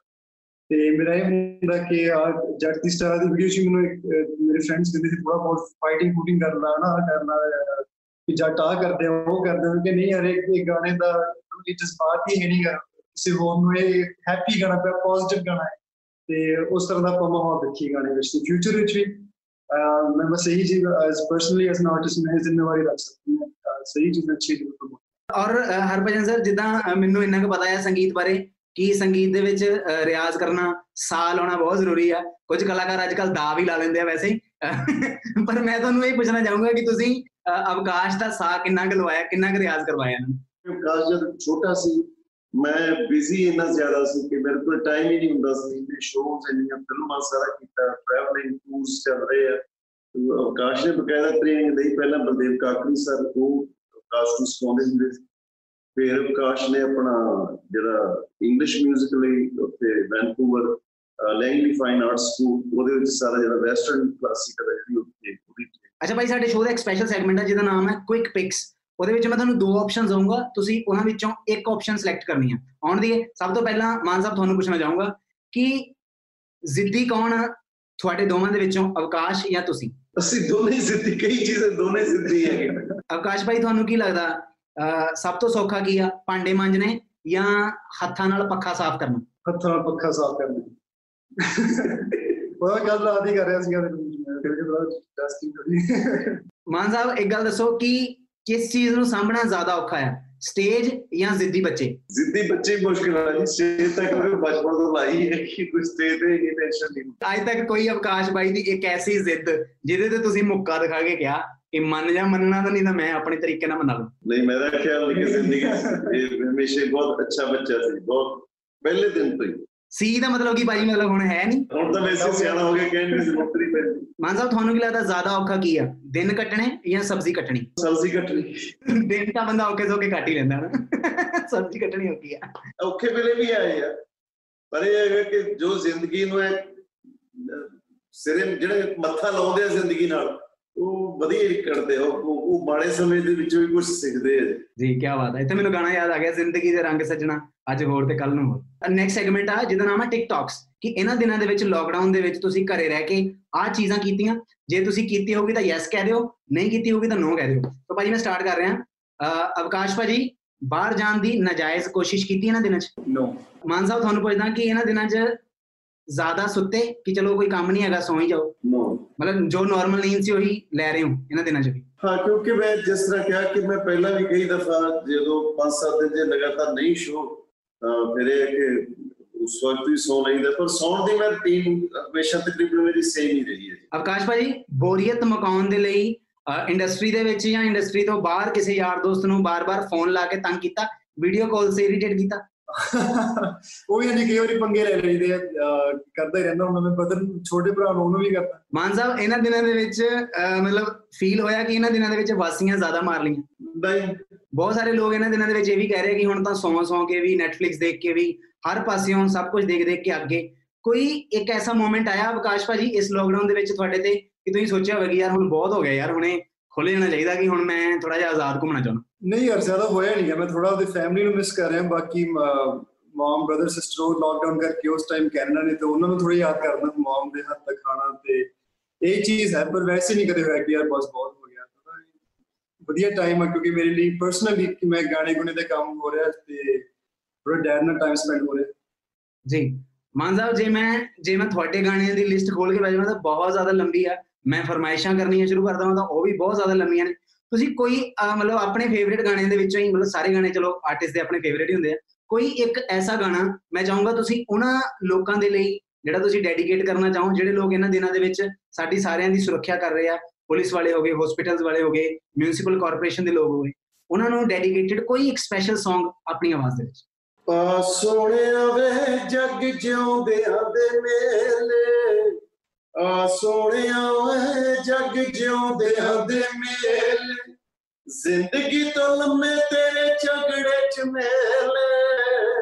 ਆ ਸੋਹਣਿਆ ਵੇ ਜੱਗ ਜਿਉਂਦਿਆਂ ਦੇ ਮੇਲੇ। ਆ ਸੋਹਣਿਆ ਵੇ ਜੱਗ ਜਿਉਂਦਿਆਂ ਦੇ ਮੇਲੇ। ਕੀ ਬਾਤ ਹੈ ਕੀ ਬਾਤ ਹੈ। ਤੇ ਭਾਜੀ ਇਹਨਾਂ ਦਿਨਾਂ ਦੇ ਵਿੱਚ ਅਵਕਾਸ਼ ਭਾਜੀ, ਤੁਹਾਡੇ ਡੈਡ ਨਾਲ ਮੇਲੇ ਜ਼ਿਆਦਾ ਹੀ ਹੋਣਗੇ ਕਿਉਂਕਿ ਇਕੱਠੇ ਤੁਸੀਂ ਇੱਕੋ ਘਰ ਦੇ ਵਿੱਚ ਰਹਿ ਰਹੇ ਹੋ। ਬਾਕੀ ਫੈਮਿਲੀ ਕੈਨੇਡਾ 'ਚ ਆ। ਅਹ ਇਹਨਾਂ ਦਿਨਾਂ ਦੇ ਵਿੱਚ ਘਰਦਿਆਂ ਨੇ ਮਤਲਬ ਡੈਡ ਨੇ ਹਰਭਜਨ ਹਰਭਜਨ ਸਰ ਨੇ ਤੁਹਾਡੇ ਵਿਆਹ ਦੀ ਗੱਲ ਕਿੰਨੀ ਕੀਤੀ ਆ? ਜਾਂ ਉਸ ਮਾਮਲੇ ਨੂੰ ਲੈ ਕੇ ਉਸ ਮਾਮਲੇ ਨੂੰ ਲੈ ਕੇ ਕੋਈ ਸਪੈਸ਼ਲ ਪੁੱਛਿਆ ਹੋਵੇ ਕਿ ਕੀ ਮਾਹੌਲ ਆ ਤੇਰਾ? ਤੂੰ ਵਿਆਹ ਬਾਰੇ ਕਿਵੇਂ ਇਸ ਮਾਹੌਲ 'ਚ ਕਿਵੇਂ ਸੋਚ ਸਕਦੇ ਯਾਰ ਬਸ ਟਾਈਮ ਦਾ ਨਹੀਂ ਬਿਲਕੁਲ ਨਹੀਂ ਹੈ ਡੈਡ ਨੂੰ ਵੀ ਪਤਾ ਤੇ ਸਾਰੀ ਫੈਮਿਲੀ ਨੂੰ ਕਿ ਹੁਣ ਇਸ ਟਾਈਮ ਕਰੀਅਰ ਤੇ ਫੋਕਸ ਆ। ਤੇ ਅੱਛੇ ਗਾਣੇ ਬਣਾਉਣੇ ਅੱਛੇ ਪ੍ਰੋਜੈਕਟਸ ਲੈ ਕੇ ਆਉਣੇ ਆ। ਸੋ ਇਸ ਚੀਜ਼ਾਂ ਬਾਰੇ ਗੱਲਾਂ ਬਾਤਾਂ ਪਰ ਭਾਜੀ, ਇੱਕ ਗੱਲ ਪੱਕੀ ਆ, ਦੇਖ ਲਓ, ਵਿਆਹ ਦੀ ਗੱਲ ਹੋਈ ਹੈ ਤੇ ਮਾੜੀਆਂ ਮਾੜੀਆਂ ਗੱਲਾਂ ਬਲਸ਼ ਕਰਨ ਲੱਗ ਪਈਆਂ। ਤੁਸੀਂ ਮਾਨ ਸਾਹਿਬ ਦੇਖੋ ਮਾੜਾ ਜਿਹਾ ਲੱਗੇ। ਨਹੀਂ, ਬਿਲਕੁਲ ਅਸੀਂ ਕਦੇ ਵਿਆਹ ਦੀ ਇਹਦੇ ਨਾਲ ਪ੍ਰੈਸ਼ਰ ਪਾਏ, ਨਾ ਗੱਲ ਕੀਤੀ। ਜਦੋਂ ਜੀ ਕੀ ਤੂੰ ਕ- ਕਰਵਾਊਗਾ ਜੀ। ਮੈਂ ਇਹ ਗੱਲ ਤੁਰਿਆ, ਮੈਂ ਇੱਕ ਵੈਸੇ ਮੈਨੂੰ ਲੱਗਦਾ ਕਿ ਮੇਰਾ ਇਹ ਕਹਿਣਾ ਬਣਦਾ I one thing I am really proud of both me and my wife I think Avkash ਵੀ ਇਹ ਗੱਲ ਪੱਕਾ ਇਹਦੇ ਨਾਲ ਸਹਿਮਤ ਹੋ ਜ਼ਿਆਦਾਤਰ ਅਸੀਂ ਬੱਚਿਆਂ ਤੇ ਪ੍ਰੈਸ਼ਰ ਬਹੁਤ ਪਾਉਣੇ ਆ। ਪੇਰੈਂਟਸ ਜਿਹੜੇ ਕਿ ਬੱਚੇ ਆ ਕਰਨ ਆ ਕਰਨ, ਏਦਾਂ ਡਿਗਰੀ ਲੈਣ ਆ ਪ੍ਰੋਫੈਸ਼ਨ ਚ ਜਾਣ। ਅਸੀਂ ਇੱਕੋ ਹੀ ਚੀਜ਼ ਚਾਹੁੰਦੇ ਸੀ ਕਿ ਅਵਕਾਸ਼ ਆਪਣੀ ਯੂਨੀਵਰਸਿਟੀ ਦੀ ਡਿਗਰੀ ਖਤਮ ਕਰ ਲੇ। ਉਸ ਤੋਂ ਬਾਅਦ ਇਹ ਸਿੰਗਿੰਗ ਜਾਣਾ, ਇਹਨੇ ਆਪਣਾ ਜੋ ਫਿਲਮ ਜੋ ਕਰਨਾ ਚਾਹੁੰਦਾ, ਨਹੀਂ ਕਰਨਾ, ਤਾਂ ਕੋਈ ਪ੍ਰੋਬਲਮ ਨਹੀਂ। ਸੋ ਮੈਨੂੰ ਲੱਗਦਾ ਬੱਚਿਆਂ ਨੂੰ ਥੋੜਾ ਆਜ਼ਾਦ ਛੱਡਣਾ ਚਾਹੀਦਾ ਹੈ ਬੱਚਿਆਂ ਤੇ ਵਿਸ਼ਵਾਸ ਹੋਣਾ ਚਾਹੀਦਾ। ਉਹਨਾਂ ਦੀ ਕੈਪੇਬਿਲਿਟੀ ਤੇ ਥੋੜਾ ਵਿਸ਼ਵਾਸ ਕਰਨਾ ਚਾਹੀਦਾ। ਹੁਣ ਮੈਂ ਦੋਵਾਂ ਨੂੰ ਜਾਂਦੇ ਜਾਂਦੇ ਆ ਇਹ ਕਹਿਣਾ ਚਾਹੂੰਗਾ ਕਿ ਤੁਸੀਂ ਜਿੰਨੇ ਵੀ ਲੋਕ ਇਹਨਾਂ ਦਿਨਾਂ ਦੇ ਵਿੱਚ ਘਰੇ ਰਹਿ ਕੇ ਵੈਸੇ ਤਾਂ ਲੋਕਡਾਊਨ ਦਾ ਥੋੜਾ ਜਿਹਾ ਮਾਹੌਲ ਥੋੜਾ ਖੁੱਲਾ ਆ ਥੋੜੀ ਆਜ਼ਾਦੀ ਮਿਲੀ ਆ ਪਰ ਕਿਤੇ ਨਾ ਕਿਤੇ ਸਟਾਰਟਿੰਗ ਦੇ ਵਿੱਚ ਬਹੁਤ ਜ਼ਿਆਦਾ ਸੀ ਹਨਾ ਜੀ? ਤੇ ਇਹਨਾਂ ਦਿਨਾਂ ਦੇ ਵਿੱਚ ਵੀ ਜਿਹੜੇ ਲੋਕ ਆਪਣੇ ਘਰਾਂ ਦੇ ਵਿੱਚ ਰਹਿ ਰਹੇ ਨੇ ਉਹਨਾਂ ਵਾਸਤੇ ਕੋਈ ਸਪੈਸ਼ਲ ਵਰਡਸ ਕੁਝ ਸਪੈਸ਼ਲ ਤੁਸੀਂ ਕਹਿਣਾ ਚਾਹੁੰਦੇ ਹੋ? ਤੇ ਜੋ ਕਿ ਉਹਨਾਂ ਦੇ ਲਈ ਫਿਊਚਰ ਚ ਅੱਗੇ ਕੰਮ ਆਵੇ। ਮਾਨ ਸਾਹਿਬ ਪਹਿਲਾਂ ਤੁਸੀਂ। ਮੈਂ ਇਹ ਕਹਾਂਗਾ ਜੀ ਕਿ ਆਪਣਾ ਖਿਆਲ ਰੱਖਿਓ। ਅਹ ਜੇ ਥੋੜਾ ਜਿਹਾ ਸਾਨੂੰ ਇੱਕ ਵਾਰ ਅਹ, ਜਿਹੜਾ ਸਾਨੂੰ ਹੁਣ ਟਾਈਮ ਮਿਲ ਰਿਹਾ ਜਾਂ ਸਾਨੂੰ ਸਰਕਾਰ ਕਹਿ ਰਹੀ ਹੈ ਕਿ ਤੁਸੀਂ ਜਾ ਸਕਦੇ ਹੋ ਬਾਹਰ ਥੋੜਾ ਬਹੁਤਾ ਅਹ, ਜਿਹੜਾ ਰਿਲੈਕਸ ਜਿਹੜਾ ਸਾਨੂੰ ਮਿਲਿਆ ਗਿਆ ਜਿਹੜਾ ਲਾਕਡਾਊਨ ਦੇ ਵਿੱਚੋਂ, ਉਹ ਥੋੜਾ ਜਿਹਾ ਜ਼ਿਆਦਾ ਇੱਕਦਮ ਇਦਾਂ ਨਾ ਲੈ ਲਿਓ ਕਿ ਬਸ ਹੁਣ ਖੁੱਲੀ ਛੁੱਟੀ ਹੈ ਜੀ, ਹੁਣ ਫੇਰ, ਕਿਉਂਕਿ ਫਿਲਹਾਲ ਸਾਡੇ ਕੋਲ ਕੋਈ ਵੈਕਸੀਨ ਕੋਈ ਇਹਦਾ ਇਲਾਜ ਨਹੀਂ ਆਇਆ। ਸੋ ਤੁਹਾਡੀ ਕੋਈ ਮਜਬੂਰੀ ਹੈ ਤਾਂ ਤੁਸੀਂ ਬਾਹਰ ਜਾਓ। ਐਵੇਂ ਹੀ ਬਸ ਆਪਾਂ ਭੱਜੇ ਫਿਰੀਏ ਤਾਂ ਤਾਂ, ਤੇ ਮੁੜ ਕੇ ਫੇਰ ਜਿਵੇਂ ਹੁਣ ਜਰਮਨੀ ਦੁਆਰ ਚੋਂ ਸਾਰਾ ਕੇਸਿਸ ਉਹਨਾਂ ਦੇ ਜਾਂ ਕੋਰੀਆ ਵਗੈਰਾ ਵਿੱਚ ਹੋਇਆਗਾ ਤੇ ਉਹ ਥੋੜਾ ਜਿਹਾ ਮੈਨੂੰ ਲੱਗਦਾ ਹੈਗਾ ਕਿ ਹੌਲੀ ਹੌਲੀ ਸਟੈਪ ਬਾਈ ਸਟੈਪ ਧਿਆਨ ਰੱਖਣਾ ਚਾਹੀਦਾ। ਜੀ। ਥੈਂਕ ਯੂ ਸੋ ਮਚ ਭਾਜੀ। ਔਰ ਜਾਂਦੇ ਜਾਂਦੇ ਮੈਂ ਚਾਹੂੰਗਾ ਕਿ ਮਤਲਬ ਇੱਕ ਫਰਮਾਇਸ਼ ਤਾਂ ਮੈਂ ਆਪਣੀ ਜ਼ਰੂਰ ਪਾਉਣੀ ਚਾਹੂੰਗਾ। ਗੱਲਾਂ ਗੋਰੀਆਂ ਦੇ ਵਿੱਚ ਟੋਏ। ਅੱਜ ਦੋਵੇਂ ਜਾਣੇ ਗਾਉਣਗੇ ਤਾਂ ਕਿੱਦਾਂ ਦਾ ਲੱਗਦਾ? So please exclusive on 9x session ਗੱਲਾਂ ਗੋਰੀਆਂ ਦੋਵੇਂ ਆਪਣੀ ਆਵਾਜ਼ ਦੇ ਵਿੱਚ। ਉਹ ਗੱਲ ਗੋਰੀਆਂ ਦੇ ਵਿੱਚ ਟੋਏ। ਅਸੀਂ ਮਰ ਗਏ ਨੀ ਹੋਏ ਹੋਏ। ਉਹ ਗੱਲ ਗੋਰੀਆਂ ਦੇ ਵਿੱਚ ਟੋਏ। ਅਸੀਂ ਮਰ ਗਏ ਨੀ ਹੋਏ ਹੋਏ ਓਏ ਹੋਏ ਦੁਹਾਈ ਪੈ ਗਈ ਉਹ ਕੁੜੀ ਕੱਢ ਕੇ ਕਾਲਜਾ ਕੁੜੀ ਕੱਢ ਕੇ ਕਾਲਜਾ ਲੈ ਗਈ ਉਹ ਗੱਲ ਗੋਰੀਆਂ ਦੇ ਵਿੱਚ ਟੋਏ ਅਸੀਂ ਮਰ ਗਏ ਨੀ ਹੋਏ ਹੋਏ ਕੀ ਬਾਤ ਹੈ ਕੀ ਬਾਤ ਹੈ ਥੈਂਕ ਯੂ ਸੋ ਮਚ ਭਾਜੀ ਸਾਡੇ ਨਾਲ ਜੁੜਨ ਵਾਸਤੇ ਔਰ ਆਪਣੇ ਘਰੋਂ ਇੰਨੀਆਂ ਸਾਰੀਆਂ ਗੱਲਾਂ ਸਾਡੇ ਨਾਲ ਕਰਨ ਵਾਸਤੇ ਥੈਂਕ ਯੂ ਸੋ ਮਚ ਤੇ ਤੁਸੀਂ ਆਪਣਾ ਖਿਆਲ ਰੱਖਿਓ stay home stay safe thank you so so much much. Stay safe so ਜਿਵੇਂ ਕਿ ਮੈਂ ਸਟਾਰਟਿੰਗ ਦੇ ਵਿੱਚ ਹੀ ਕਿਹਾ ਸੀ ਕਿ ਪੰਜਾਬੀ ਇੰਡਸਟਰੀ ਦੀਆਂ ਦੋ ਜਨਰੇਸ਼ਨਸ ਅੱਜ ਸਾਡੇ ਨਾਲ ਸੀਗੀਆਂ ਹਨਾ? ਸੋ ਮਤਲਬ ਅਲੱਗ-ਅਲੱਗ ਤਰ੍ਹਾਂ ਦਾ ਮਾਹੌਲ ਹੁੰਦਾ ਹਰ ਜਨਰੇਸ਼ਨ ਦੇ ਵਿੱਚ। ਪਹਿਲਾਂ ਮਾਹੌਲ ਕੁਝ ਹੋਰ ਸੀ ਅੱਜ ਦੇ ਮਾਹੌਲ ਦੇ ਹਿਸਾਬ ਨਾਲ। ਹੁਣ ਅਵਕਾਸ਼ ਭਾਈ ਦੇ ਗਾਣੇ ਸੁਣੀਏ ਤਾਂ ਮਤਲਬ ਲੱਗਦਾ ਕਿ ਥੋੜਾ ਜਿਹਾ ਤੜਕਾ ਲੱਗਾ ਮਾਹੌਲ ਦੇ ਵਿੱਚ। So thank you so much Harbhajan Maan Sahib Avkash Maan Sahib ਸਾਡੇ ਨਾਲ ਜੁੜਨ ਵਾਸਤੇ। ਔਰ ਮੈਂ ਤੁਹਾਨੂੰ ਸਾਰਿਆਂ ਨੂੰ ਕਹਿਣਾ ਚਾਹੁੰਦਾ ਆਪਣਾ ਖਿਆਲ ਰੱਖੋ ਸਟੇ ਹੋਮ ਸਟੇ ਸੇਫ ਘਰੇ ਰਹੋਗੇ, ਉਹਦੇ ਵਿੱਚ ਹੀ ਭਲਾਈ ਆ। ਔਰ 9x ਸੈਸ਼ਨ ਲੋਕਡਾਊਨ ਸਪੈਸ਼ਲ ਦੇ ਸਾਰੇ ਦੇ ਸਾਰੇ ਐਪੀਸੋਡ ਤੁਸੀਂ 9x ਸੈਸ਼ਨ ਦੇ ਦੇਖਣ ਦੇ ਨਾਲ ਨਾਲ ਸੁਣ ਵੀ ਸਕਦੇ ਹੋ ਜੀ। ਈਪੀਲੌਗ ਮੀਡੀਆ ਦੀ ਸਪੈਸ਼ਲ ਵੈਬਸਾਈਟ ਤੇ ਔਰ ਉਹਦੇ ਨਾਲ ਨਾਲ ਜਿੰਨੇ ਵੀ ਆਡੀਓ ਸਟ੍ਰੀਮਿੰਗ ਪਲੇਟਫਾਰਮਸ ਹੈਗੇ ਆ ਐਪਲ ਸਪੋਟੀਫਾਈ ਗਾਨਾ ਜੀਓ ਸਾਵਨ ਜਿੱਥੇ ਜਾ ਕੇ ਮਰਜ਼ੀ ਤੁਸੀਂ ਪੂਰੇ ਦਾ ਪੂਰਾ ਪੋਡਕਾਸਟ ਸੁਣ ਵੀ ਸਕਦੇ ਹੋ। ਔਰ ਆਪਣਾ ਖਿਆਲ ਰੱਖਿਓ ਜੀ, ਇਹ ਗੱਲ ਮੈਂ ਬਾਰ-ਬਾਰ ਇਸ ਲਈ ਕਹਿ ਰਿਹਾ ਕਿਉਂਕਿ ਇਹ ਗੱਲ ਬਹੁਤ ਜ਼ਿਆਦਾ ਜ਼ਰੂਰੀ ਹੈ thank you so much and keep listening 9x session Tashan ਯਾਰਾਂ